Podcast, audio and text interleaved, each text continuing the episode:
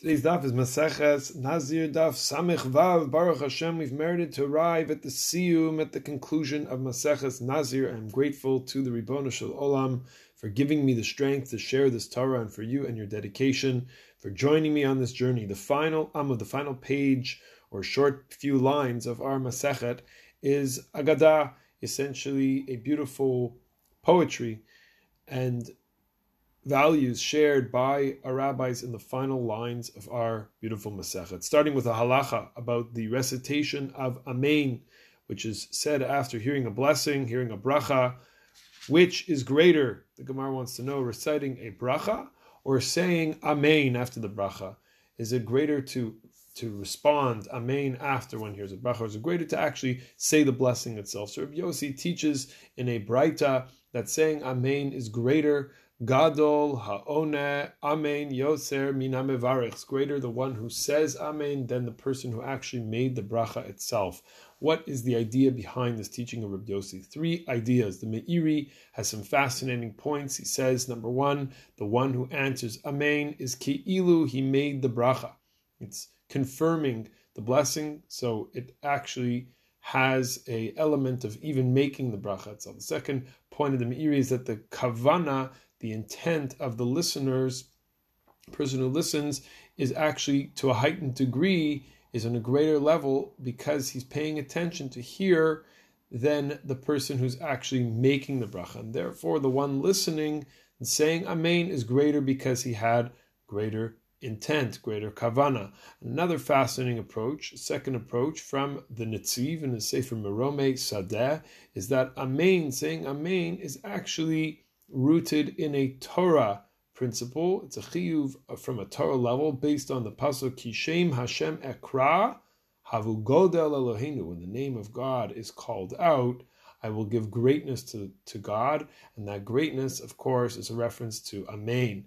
And the Shem Hashem Ekra is a reference to making a bracha. Well, brachot themselves, if we remember all the way back from the perak in Masachas Brachos of Ketzav Mevarchin, at the beginning over there, the gemara tries to figure out the source for making a bracha over things that we benefit from in this world. And the conclusion over there is that a bracha essentially is not something that the Torah demands, but it's something that is rabbinic in its source, essentially rabbinic in its source. And therefore, amen seems to have a stronger source according to the Nitziv. And the third idea, which is from Rav Kook, Moser Avicha, and also I saw this in Shmoas Re'iyah, that bracha is a chiddish. It's very novel to energy. It's a foundation. It doesn't have a continuity, an application, and a support. That's the idea of amen.